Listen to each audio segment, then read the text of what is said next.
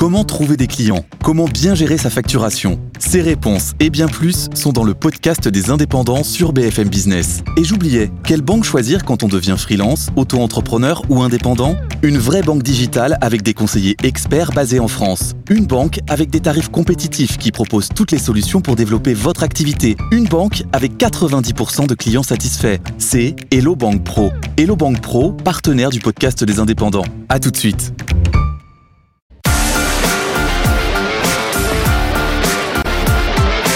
BFM Business, Focus Retail, Noémie Vira. Bonjour, soyez les bienvenus si vous nous rejoignez dans cette édition spéciale. Cette semaine, nous sommes à Monaco pour découvrir les dernières tendances e-commerce du salon One to One. C'est ici que viennent les décideurs euh, du retail pour se rencontrer, échanger et parler des dernières innovations. Justement, quelles sont les perspectives 2023 du secteur? Notre journaliste Eva Jaco posera la question à la directrice du salon, Sonia Mamin. Nous irons ensuite à la rencontre d'Amélie Poisson, directrice générale adjointe de La Redoute, comment l'enseigne est-elle redevenue un pur player du secteur? Et quelles sont les entreprises qui deviendront les leaders de demain? On posera la question à notre expert Ludovic Noël, directeur général d'Altavia Aura. Et le salon One to One, c'est aussi l'occasion de découvrir de nouvelles pépites du secteur. 12 startups ont été sélectionnées pour y participer. Vous découvrirez trois d'entre elles dans un instant. Vous allez euh, découvrir le salon One to One. On rejoint tout de suite Eva Jaco au forum Grimaldi. Focus Retail, la distribution de demain s'invente aujourd'hui. Nous sommes ici au salon euh, One to One. Sonia Mamin, bonjour. Vous êtes la directrice de ce salon. Alors après euh, deux années de croissance, eh bien euh, les ventes e-commerce de produits ont baissé de 7%. Ici, vous parlez d'un marché polarisé. Quels sont les motifs de cette polarisation? Bah, en fait, tout à chacun, on le voit bien au quotidien, et l'inflation est arrivée, une crise énergétique, une crise géopolitique. Donc euh, effectivement, beaucoup de euh, les consommateurs ont envie de bien consommer. Euh, je pense que c'est tout le monde agit de la même manière, sauf que dans les faits, quand un pouvoir d'achat diminue, on agit différemment. Et alors ici, quelles sont les perspectives pour l'année, pour cette année? Bah, Ce que l'on voit, c'est que il y a l'enjeu de la seconde main est en grand essor en fait pour les retailers, euh, en forte croissance. 89% des retailers, euh, ça a été dévoilé d'ailleurs ce matin, ont ça en top des priorités euh, en termes d'investissement. Le deuxième, ce sont les enjeux de cybersécurité qui, euh, qui sont euh, forts et puis des partenariats stratégiques qui vont être opérés entre gros acteurs du marché. Alors parmi tous ces nouveaux enjeux, quels sont les challenges pour les e-retailers? Euh, le, les gros challenges, en tout cas le gros challenge, c'est tous les enjeux RSE. 2023 est vraiment noté comme une, une année très forte sur les enjeux RSE, que ce soit sur les discriminations, la parité et bien entendu la réduction de l'empreinte carbone. Merci beaucoup Sonia Lamain. Alors tout de suite, on va aller voir euh, comment un retailer et une plateforme de shopping euh, collaborent pour accroître leur vente en ligne. Bonjour Elodie Pertuzo. Vous êtes la directrice e-commerce et transformation euh, digitale du groupe Carrefour. Alors vous venez euh, tout juste d'annoncer euh, votre partenariat avec Rakuten, l'installation d'un magasin en ligne sur la marketplace. Quels constats vous ont poussé à faire ce partenariat? Alors effectivement, on va ouvrir un nouveau magasin. Alors on ouvre des magasins chez Carrefour, mais ça c'est nouveau puisqu'on ouvre un magasin qui est 100% digital, 100% virtuel sur la marketplace de, de Rakuten. Donc c'est une innovation. Pourquoi on le fait Eh bien parce qu'en fait, on, regarde ce que font nos clients, quelles sont leurs demandes, ce qui nous adresse aujourd'hui euh, comme souhait et comme demande d'évolution. Je crois que c'est très important. Le métier de Carrefour, c'est de comprendre nos clients profondément, euh, de comprendre l'évolution de leurs habitudes de consommation. Alors nos clients, bah, ils sont toujours dans les magasins, toujours dans les supermarchés, toujours dans les supermarchés. C'est une très bonne nouvelle. Ils sont de plus en plus aussi online sur carrefour.fr ou sur notre application. Et puis on les voit sur les réseaux sociaux et on les voit aussi de plus en plus sur les plateformes. Et pour nous, c'est important. Il faut aller à leur rencontre. S'ils sont sur les plateformes, autrefois ils étaient sur les ronds-points. On construisait des carrefours sur les ronds-points. Maintenant, ils sont sur les plateformes et bien on est capable finalement d'aller à leur rencontre, de construire des carrefours qui leur correspondent sur ces plateformes. Et alors pour l'instant, vous, vous annoncez une centaine de produits. Euh, quelles sont les catégories de produits qu'on va trouver et les marques? Alors effectivement, l'intérêt de construire un magasin digital, c'est que je ne suis pas obligé de commencer par construire 15 000 mètres carrés, d'installer un grand hypermarché avec la totalité des catégories. Je peux être en apprentissage, c'est ce qu'on va faire. On lance quelques centaines de produits. On va évidemment lancer euh, du non alimentaire, on va commencer par ça, de l'électronique, on va lancer du jardin, c'est la saison. Euh, et puis on va apprendre, on va lancer pas mal de produits de marque Carrefour aussi. Euh, et en fonction de ça, ben, on développera des nouvelles catégories. Donc certainement, on ira aussi, on ira vers les grandes promotions de Carrefour, on ira vers des produits d'hygiène et de on ira vers ce que, nous demandent les clients. Alors on a vu que 92% des consommateurs euh, allaient de plus en plus euh, sur les marketplaces. Quel est l'objectif ici euh, pour Carrefour de vous installer sur Rakuten et est-ce que c'est quelque chose que vous allez développer avec d'autres acteurs? Alors effectivement, ce qu'on voit, c'est que nos clients, ils deviennent de plus en plus omnicanal. Euh, et omnicanal, ça veut dire quoi pour un client chez Carrefour? Ça veut dire qu'il va à la fois en magasin, il va à la fois sur le site et l'application Carrefour, et puis il va sur d'autres plateformes, typiquement des marketplaces, c'est ce que vous citez. Euh, et donc, ce qu'on voit, c'est qu'il faut accompagner nos clients. Historiquement, on a accompagné nos clients à aller dans les magasins de proximité, aller en supermarché, aller en hypermarché. Et eh bien maintenant, il faut les accompagner, aller vers tous ces canaux. Et ce qu'on constate, c'est que les clients qui sont omnicanaux, qui consomment à la fois dans les sur le site et dans les magasins, sont les clients qui sont aussi les plus fidèles, euh, qui aiment le plus la marque Carrefour et, auxquels on peut d'ailleurs euh, de plus en plus faire de la fidélité, c'est-à-dire euh, leur donner du pouvoir d'achat, leur donner les moyens de répondre aux enjeux qui sont ceux d'aujourd'hui et notamment enjeux du pouvoir d'achat, enjeux de pouvoir développer, faire ses courses malgré la situation économique. On va pouvoir le faire encore plus avec ces clients qu'on retrouve sur nos différents canaux. c'est ce qu'on va apprendre, c'est ce qu'on va faire très concrètement sur la marketplace de, de, de Rakuten. On le fait déjà au Brésil, euh, mais c'est la première fois qu'on le fait euh, en Europe, donc on va apprendre euh, comment ça se passe de faire un magasin virtuel sur une marketplace digitale en Europe. Merci beaucoup Elodie Pertuzo. Je rappelle que vous êtes directrice e-commerce et transformation digitale du groupe Carrefour. Focus Retail, l'interview. Amélie Poisson, bonjour. Merci d'accepter cette interview au salon euh, One to One ici à Monaco. Vous êtes euh, directrice générale adjointe de la Redoute, entreprise qui est détenue à 100% par le groupe euh, la Galerie Lafayette depuis décembre. Cette entreprise, elle fête cette année ses 186 ans. C'est vrai que c'est une entreprise qui a tout connu, le succès, les pertes, les licenciements jusqu'à la renaissance. Comment votre équipe a-t-elle fait pour redresser cette, cette enseigne qui était presque au bord de la faillite en 2013 alors déjà, on est parti euh, vraiment du, client, de la satisfaction client, et on a fait tout un plan de transformation assez profond sur l'ensemble des métiers. Euh, l'offre d'abord, euh, où on a énormément développé la maison, euh, la logistique avec un nouvel euh, outil logistique, euh, toute la partie e-commerce, back-office, IT, évidemment l'arrêt du catalogue, on est passé d'un marketing de catalogue à un marketing digital, et puis l'humain, l'humain au cœur, parce que quand vous changez autant votre business model, eh bien il faut aussi entraîner vos équipes, qu'ils en comprennent le sens et qu'ils acceptent ce changement.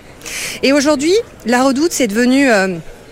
Euh, vraiment une marketplace de référence. On a un enjeu de sélectivité de l'offre. On ne croit pas à l'hyper choix, on croit vraiment à la sélection. Euh, et on a un modèle hybride. On est aussi designer, ce qui fait notre particularité.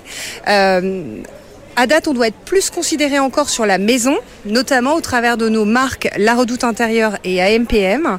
Et on continue à travailler sur la satisfaction, euh, sur la satisfaction de l'expérience.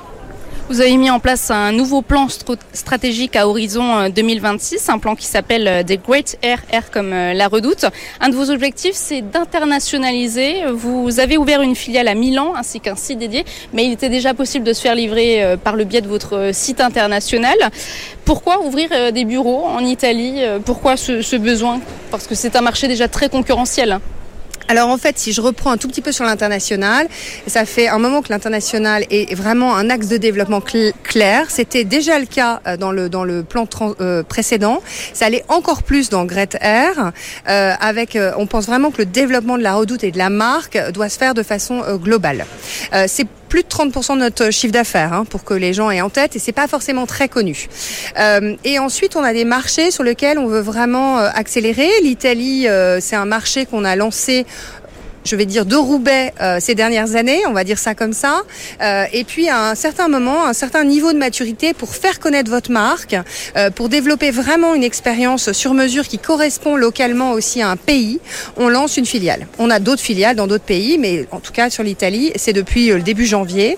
Et donc là, on a une petite équipe qui va travailler à développer. Et pour nous, pourquoi ouvrir? C'est parce qu'on pense que c'est un facteur d'accélération. Vous avez déjà d'autres filiales, hein, c'est ce que vous venez de mentionner, je crois la Belgique. La et- Suisse, euh, l'Angleterre, euh, l'Espagne, le Portugal, euh, voilà. Et après, on livre partout dans le monde avec euh, ce qu'on appelle le .com. euh, et, on développe aussi des, URL. Par exemple, là, on va lancer bientôt euh, la redoute.nl sur les Pays-Bas, alors qui est plutôt géré avec les équipes belges, mais on a cette stratégie. Plus tard, on lancera euh, la redoute.de. sur l'Allemagne, etc., etc. Pas mal de projets à l'international. Alors la décoration maison représente euh, 70% de votre euh, chiffre d'affaires, loin devant la- le prêt-à-porter qui représente euh, 30%, alors que les ventes de vêtements sur Internet ont chuté de 6% euh, en 2022. Est-ce que vous allez vous concentrer davantage sur euh, l'activité déco et maison plutôt que le prêt-à-porter? Alors ça fait un moment qu'on a pris ce virage parce qu'en fait on n'a pas changé, hein, on fait un milliard d'euros de chiffre d'affaires, on n'a pas changé comme ça du jour au lendemain avec le marché. Euh, maintenant euh, sur le sur la décoration, euh, l'enjeu, ce que je disais, c'est déjà de faire connaître notre marque et de travailler cette destination shopping, c'est-à-dire que les clients qui ont envie de s'équiper aient envie de venir à la Redoute et c'est pas encore suffisamment connu.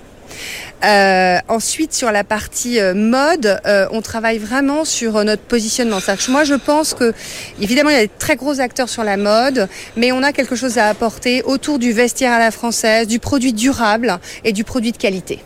Est-ce que c'est pas aussi un peu euh, aussi l'arrivée des géants de la fast fashion qui vous ont obligé à prendre ce virage vers le premium? Ça fait un moment qu'on y travaille. On n'est pas tellement attaqué euh, par les fameux géants de la fast fashion. En tout cas, ça dépend. Là, l'ultra, si vous parlez de l'ultra fast fashion ou si vous parlez de la fast Oui, je fashion. parle de Shein, euh, Ouais. H&M, Zara, Voilà, qui, alors, qui eux aussi se sont repositionnés vers le premium finalement. Alors euh, Zara, euh, alors Chine ne s'est pas repositionné sur le premium. C'est pour ça que je l'ai. Parle de H&M qui s'est repositionné sur le, Oui, sur le haut de gamme. Euh, bon, après, eux, ce sont des, des- des spécialistes de la mode. Euh, Il y a d'autres acteurs, euh, distributeurs euh, qu'on connaît bien. C'est vrai que c'est un marché extrêmement atomisé. Ça fait longtemps. Euh, on a vu passer certains modèles. Certains modèles ont disparu. hein. C'est vrai que ou euh, sont, sont en décroissance. Euh, les vrais défis sur la mode, c'est surtout pour moi euh, la seconde main. Euh, parce que euh, dans une période d'inflation et de déconsommation, vous parliez du marché, euh, l'enjeu c'est de se dire est-ce que j'ai besoin de ce nouveau vêtement? Est-ce que je l'achèterai pas plutôt en seconde main? Donc on va par exemple travailler et ouvrir une boutique seconde main sur notre marketplace. Et puis ensuite la durabilité du produit. Si le produit est un patrimoine et durable et qui peut avoir une seconde vie, une troisième vie, c'est intéressant d'acheter aussi du neuf et de mixer l'ensemble. Alors l'hécatombe qui touche le marché de l'habillement n'épargne pas les e-commerçants. Euh, Zalando, qui est leader euh, de la vente de vêtements en ligne, va licencier plusieurs centaines de salariés. Amazon, 18 000 salariés. Est-ce que euh, les employés de la Redoute pourraient-ils un jour subir la même crise qu'ils ont connue en 2014 Le sujet, c'est d'abord, on n'a pas tout à fait la même politique que ces entreprises. Euh, c'est des entreprises qui ont vécu de façon très fastueuse. Nous, on a été au bord de la survie, donc on a une approche plus frugale de nos ressources. Parfois, ça nous pénalise dans euh, finalement la rapidité euh, de notre développement. Mais je crois que la situation n'est pas du tout la même.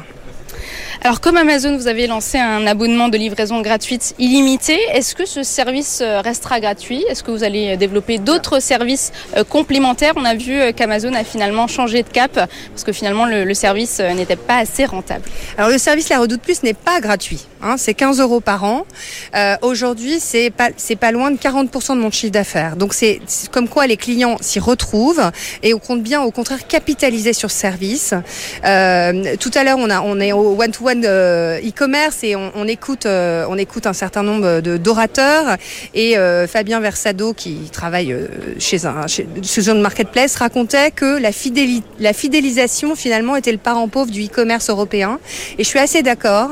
Je pense que dans un marché qui se contracte, euh, on a plus un enjeu de fidélisation que de recrutement. Et ces programmes, pour moi, c'est le sujet, c'est ok, vous investissez peut-être sur votre service, mais est-ce que le client vous le rend?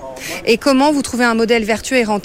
Et finalement, ce qu'il faut retenir aussi par rapport à ces acteurs dont vous parliez tout à l'heure, euh, la Redoute dans son redressement, et là, euh, c'est vraiment nos, patrons précédents et qui nous ont, en tout, cas, qui nous ont guidés comme ça, euh, sur le fait qu'on ait une croissance ou rentable en tout cas, un retournement rentable. Voilà, c'est très important. C'est vrai que la redoute connaît un rebond, hein, mais le contexte macroéconomique est, difficile euh, et pèse sur la rentabilité euh, des e-commerçants. Les transactions en ligne ont baissé de 7% sur un an en 2022, ou en 2021, la redoute affichait un volume d'affaires supérieur à 1 milliard d'euros.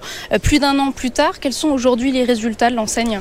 Alors, on était à 1 milliard en 2021. On avait fait une croissance plutôt à plus 20. L'année dernière, on est dans le marché, donc on, on a fait un moins 7. Donc, c'est ce que nous, on appelle une correction de marché. À un moment donné, voilà, euh, les gens se sont énormément équipés pendant deux ans. Euh, là, aujourd'hui, ils voyagent plus, ils s'occupent plus d'eux, ils sont plus sur l'entertainment.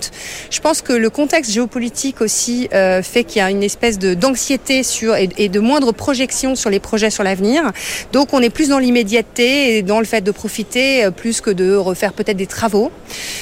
Donc voilà, mais, c'est pour moi passager. et Je suis pas inquiète sur le fait que que le e-commerce redevienne positif. Face à la hausse des matières premières, du, prix des matières premières, est-ce que vous devez faire face à des problèmes d'approvisionnement? Est-ce que vous avez dû ajuster euh, vos prix de vente? On a eu, comme tout le monde, euh, effectivement euh, des soucis d'approvisionnement, mais c'est plus le cas aujourd'hui. Vous avez, vous parlez de contraction sur le marché, c'est un peu dans le monde pareil. Donc aujourd'hui, les usines ont du capacitaire. Merci beaucoup Amélie Poisson. Je rappelle que vous êtes euh, directrice générale adjointe euh, de La Redoute qui euh, redevient donc un pur player du e-commerce et qui ouvre un nouveau chapitre. On va désormais découvrir les entreprises qui vont se démarquer dans les prochaines années avec notre expert. Focus Retail, le focus. Nous sommes avec notre expert Ludovic Noël, euh, directeur général d'Altavia Aura. Bonjour. Bonjour Noémie. On vient d'entendre Amélie Poisson, euh, directrice générale adjointe de La Redoute. Que faut-il euh, retenir de cette interview? Ah, J'ai envie de retenir deux éléments. Le premier, c'est de montrer à quel point le métier du commerçant aujourd'hui s'est vraiment transformé. On n'est plus simplement dans de la vente de produits, on doit devenir aussi expert de la logistique. Et vraiment, ce que démontre la redoute, c'est cette capacité d'exécution parfaite au niveau de la logistique. Le deuxième élément qu'il faut retenir, c'est le déploiement à l'international. Ils font le pari qu'en ouvrant l'Italie, en ouvrant la Belgique, en ouvrant l'Angleterre, c'est comme ça qu'ils vont performer. Et pas en croyant en fait que depuis la France, ils vont être en capacité de, de servir correctement ces pays. Et ça, je trouve aussi assez euh, malin et intelligent en termes de développement. Donc le développement à l'international et ses talents logistiques. Alors nous sommes ici au cœur du rendez-vous annuel du e-commerce français. Ça tombe bien parce que vous êtes un expert euh, du secteur euh, Ludovic euh, Noël. Quelles sont les entreprises qui vont se démarquer dans les prochaines années, les, années à venir? La première journée, là, aujourd'hui, sur, sur le salon One to One, c'est vraiment de dire qu'on est en train de revenir un peu à l'essentiel, un peu back to basic. Euh, les retailers ont adopté beaucoup de solutions depuis 5 ans, certaines se superposent et donc c'est le moment de l'efficacité et de se poser la question de tous ces outils qu'on a accumulés, lesquels on conserve euh, et lesquels finalement on va arrêter, euh, tout simplement parce qu'ils n'ont pas un ROI qui est intéressant. Et au final, les commerçants bah, doivent se concentrer sur leur métier, donc c'est là où ils reviennent sur les essentiels. Le premier, c'est en fait autour de tout ce qui est générer du trafic, alors en magasin ou en ligne. Le second, c'est faire acheter, hein, comme on transforme la visite en achat.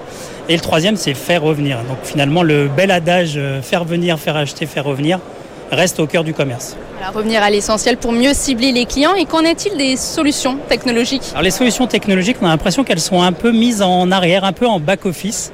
Euh, et on le voit dans les magasins, beaucoup moins de pro- beaucoup moins d'écrans, beaucoup moins de propositions euh, de dispositifs digitaux. Et finalement, on remet euh, le produit au milieu, la promotion, parce qu'on est en période d'inflation et donc du coup les prix euh, aussi. Et euh, le- le- les, technologies vont être beaucoup plus utilisées par les retailers sur justement la capacité à bien exécuter leur métier. Donc euh, ici, je pense que cette édition va être beaucoup centrée sur tout ce que sont les technologies qui permettent de mieux exercer son métier. Est-ce que vous avez des exemples de solutions qui ont le plus de succès chez les retailers? Oui, j'en citerai deux. Le- la première, c'est vraiment euh, la capacité à délivrer, parce qu'aujourd'hui, on peut se faire livrer à domicile, on peut être sur du click and collect, on peut faire même de la e-réservation pour essayer, par exemple, des sneakers. Et donc, le sujet, c'est comment je fais ça sans couture. Donc, toutes les proposeurs ou les, les gens qui offrent des solutions qui vont permettre de faire cette logistique sans couture vont être très regardés cette année. Et les seconds, c'est autour de la data client. C'est-à-dire si euh, je veux rentrer dans le one-to-one, c'est-à-dire parler correctement à mon client et lui offrir des choses dont il a besoin, eh bien du coup je vais devoir investir dans des, alors, des outils de CRM et des outils de, de data client qui vont même me permettre d'être beaucoup plus efficace dans ma communication. Vous parlez euh, de retour à l'essentiel, de back to basics, mais est-ce que l'humain ne reprend pas aussi un peu de la valeur chez les retailers? Ben, vous avez raison, oui, mais en fait, les, dans les technologies, ce qui est intéressant, c'est de voir ce qui peut libérer du temps des gens qui sont dans, la, dans le circuit de la vente, et notamment en magasin. Donc toutes les technologies qui vont permettre finalement de, de faire les tâches, d'automatiser des tâches qui sont un peu répétitives, ça va permettre de remettre euh, du sens du lien client. Ça veut dire de l'écoute, du conseil, et finalement la technologie au service de l'humain. Et c'est peut-être ce bon équilibre qu'il faut trouver aujourd'hui. La technologie, la technologie au service euh, de euh, la mise en valeur des produits et de l'expérience client. Alors il vous reste combien de rendez-vous sur ce salon? Il nous en reste encore 25 pour deux jours, donc c'est un bon entraînement. Ça fait pas mal de rendez-vous, des rendez-vous en one-to-one. hein, c'est le principe de ce salon, c'est d'organiser des rendez-vous à l'avance entre prestataires, annonceurs et start-up. Et d'ailleurs, nous aussi, on va passer en one-to-one dans un instant avec euh, trois start-up qu'on va rencontrer. Focus Retail, le pitch. On est au salon One to One et aujourd'hui on va parler d'une start-up spécialisée dans l'externalisation et la gestion du service client avec Pierre Lacha. Bonjour. Bonjour Noémie. Vous êtes euh, cofondateur de One Pilot. Alors vous travaillez aussi bien avec des acteurs du B2C comme Respire, Cézanne ou encore Conto que euh, du B2B comme euh, l'assurance santé Alan. Pourquoi ces entreprises devraient-elles recourir plutôt à votre solution qu'à des centres d'appel qui sont situés à l'étranger? En quoi votre approche est-elle différente? Alors il se trouve qu'on a été à leur place il y a exactement deux ans avant de lancer One Pilot. On s'est rendu compte qu'ils avaient une approche qui était euh, vraiment pas flexible, euh, notamment face au pic d'activité que vous pouvez connaître en tant que e-commerçant, d'une part. Deuxièmement, ils ont un modèle extrêmement serviciel, avec un business model majoritairement alors qui désaligne les intérêts avec euh, bah, votre client, parce qu'il n'a pas d'intérêt de maximiser la productivité de ses agents ou d'être force de proposition dans la définition de leur process. Et enfin, euh, 90% de leurs positions sont offshore, donc à l'étranger. Euh, On avait pour ambition de ramener une dimension locale euh, pour que ce soit des utilisateurs des solutions de nos clients qui répondent à d'autres utilisateurs de ces mêmes solutions. Alors, votre mission, c'est de pouvoir répondre aux problèmes des clients en toutes circonstances, le matin, le soir, le week-end. Pour cela, vous intégrez euh, le back-office de vos partenaires. À partir de ce moment-là, comment est-ce que vous répondez aux clients? Alors aujourd'hui, on bénéficie d'un peu plus de 50 intégrations métiers, donc intégration aux outils utilisés par nos clients, très schématiquement leur boîte mail et leur outil back-office, euh, ce qui nous permet bah, d'une part d'avoir accès à la demande euh, de leurs prospects ou clients, et deuxièmement d'avoir accès à tout l'historique euh, de cette même personne, donc sa commande, la date à, la- à laquelle elle était passée, les délais de livraison, etc., pour apporter une réponse qui soit parfaite en un temps record et 24-7. Alors aujourd'hui, cette solution, elle nécessite une intervention humaine. Est-ce qu'à terme, grâce à l'intelligence artificielle, est-ce qu'elle pourrait être entièrement automatisée sans avoir recours à ses agents? Euh, dans 20 ou 30 ans peut-être. Aujourd'hui, euh, notre vision, c'est euh, d'associer humain et technologie pour que l'humain se concentre sur les tâches à plus haute valeur ajoutée, pendant que la technologie prend le relais sur les tâches à un peu plus faible valeur ajoutée. Donc assez schématiquement, le but de la technologie One Pilot est de pré-résoudre les tickets pour que nos agents puissent les traiter en un temps record, tout en maintenant un niveau de qualité qui soit inégalé. Alors OnePilot a déjà traité plus de 4 millions de tickets, vous avez 200 clients. Et depuis votre création, vous avez levé 20 millions d'euros. Quelles sont vos ambitions pour les prochaines années?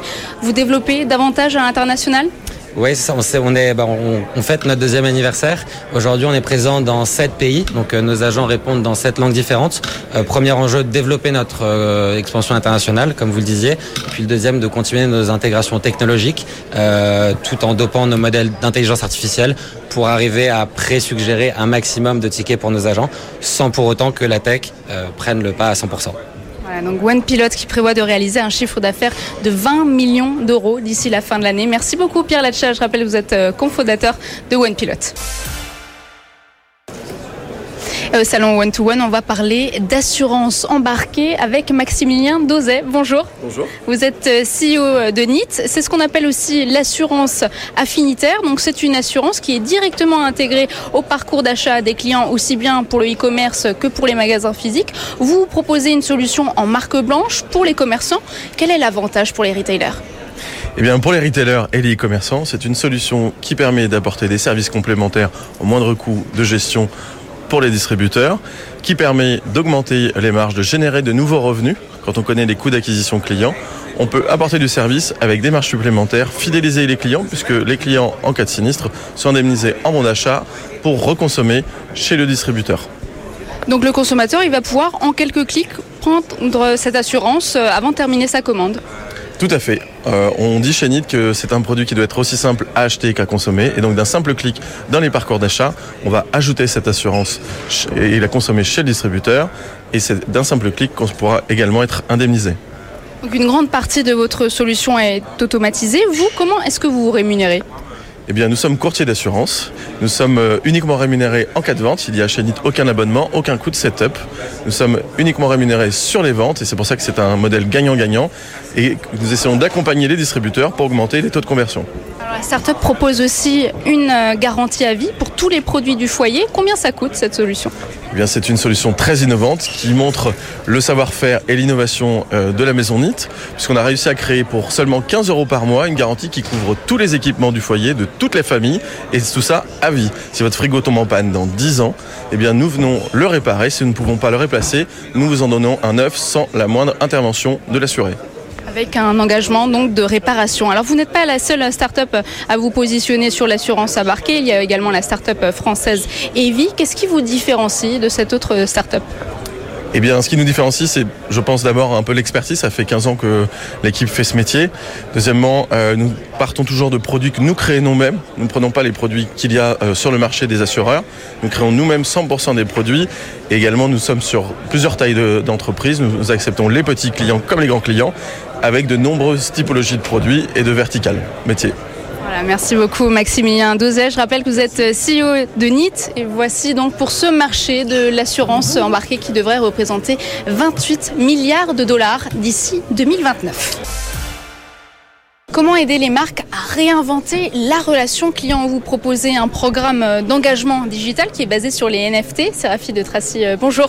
Vous êtes euh, cofondatrice de Cohort. Ce sont des programmes d'engagement personnalisés. Quel est l'avantage pour les consommateurs euh, l'avantage, il est, simple, hein, c'est qu'on a aujourd'hui euh, des programmes de fidélité et d'engagement qui sont assez monolithiques. Avec la technologie des NFT, on apporte euh, une approche beaucoup plus segmentée et qui est basée sur l'expérience, comment je vais proposer des expériences, des services qui vont vraiment parler à mon client, comment je vais réussir à segmenter ma base pour lui proposer des expériences qui vont vraiment l'engager auprès de la marque. Et euh, la grande innovation des NFT, c'est de permettre en fait ces expériences de dépasser euh, le clivage monde physique, monde digital, mais de proposer des, expériences réellement omnicanales et engageantes pour, euh, pour les clients. Ah, vous travaillez avec euh, pas mal de grandes marques. Etam, Adormi, euh, surtout des marques euh, dans le secteur du lifestyle. Est-ce que vous pouvez, pouvez, nous donner des exemples de use case? Oui, on voit deux gros use cases émerger actuellement. Un des premiers, c'est, et on pense qu'il va vraiment prendre de l'essor, c'est comment j'arrive, grâce au NFT, à donner à des produits physiques euh, une vie au-delà euh, du simple acte d'achat. Comment j'en fais en fait un moyen de créer de l'engagement client avec mon client final? Et donc avec le NFT, on vient associer à un produit un certificat NFT. Et ce certificat NFT, ce petit bout de code, va venir en fait donner accès à son détenteur à des produits, des services et des expériences euh, qui sont liés à un produit physique. Par exemple, on travaille avec une marque de chaussures. Pour chaque paire de chaussures, on a un certificat digital NFT qui donne droit en fait à de la réparation à vie chez les cordonniers partenaires. ça permet aussi d'avoir un certificat d'authenticité. Est-ce que vous avez déjà pu calculer euh, le, taux d'engagement, le taux de conversion de ce programme? Oui, on a une marque avec qui on travaille qui, a, euh, qui est, passé d'un programme d'engagement assez classique à un programme d'engagement via NFT. Ils ont multiplié par 8 le taux euh, d'encartage, comme on dit. et chez d'autres clients, on voit carrément le taux d'acquisition qui est boosté de 30%. Donc c'est des méthodes qui marchent euh, on a une vraie demande en fait euh, des clients pour ce type d'expérience. Vous avez levé euh, depuis votre création 3,2 millions d'euros. Quels sont vos prochains objectifs? Vous développez à l'international? Oui, effectivement, on a déjà des clients aux États-Unis par exemple et on a très envie de continuer cet effort-là parce qu'on pense que c'est un énorme marché pour nous. on a comme objectif aussi de tripler l'effectif pour venir renforcer en fait notre leadership produit et accélérer notre commercialisation en France et aux États-Unis. Et aujourd'hui, on a euh, une quinzaine de clients et on a très envie de passer direct, rapidement à 100 clients en portefeuille. Voilà, ce qui ambitionne euh, d'avoir euh, une centaine de clients dans son portefeuille d'ici 18 mois. Merci beaucoup, Séraphie de Tracy. Je rappelle que vous êtes cofondatrice de cohorte. C'est la fin de cette émission. Voici donc les défis des retailers en 2023. Le défi de l'inflation, la nécessité de l'omnicanalité, de fidéliser, savoir s'adapter aux nouveaux usages de consommation et l'essor des marketplaces. Merci de nous avoir suivis. On se retrouve dès la semaine prochaine dans le studio de BFM Business. Je vous dis à très vite. Focus Retail, la distribution de demain s'invente aujourd'hui.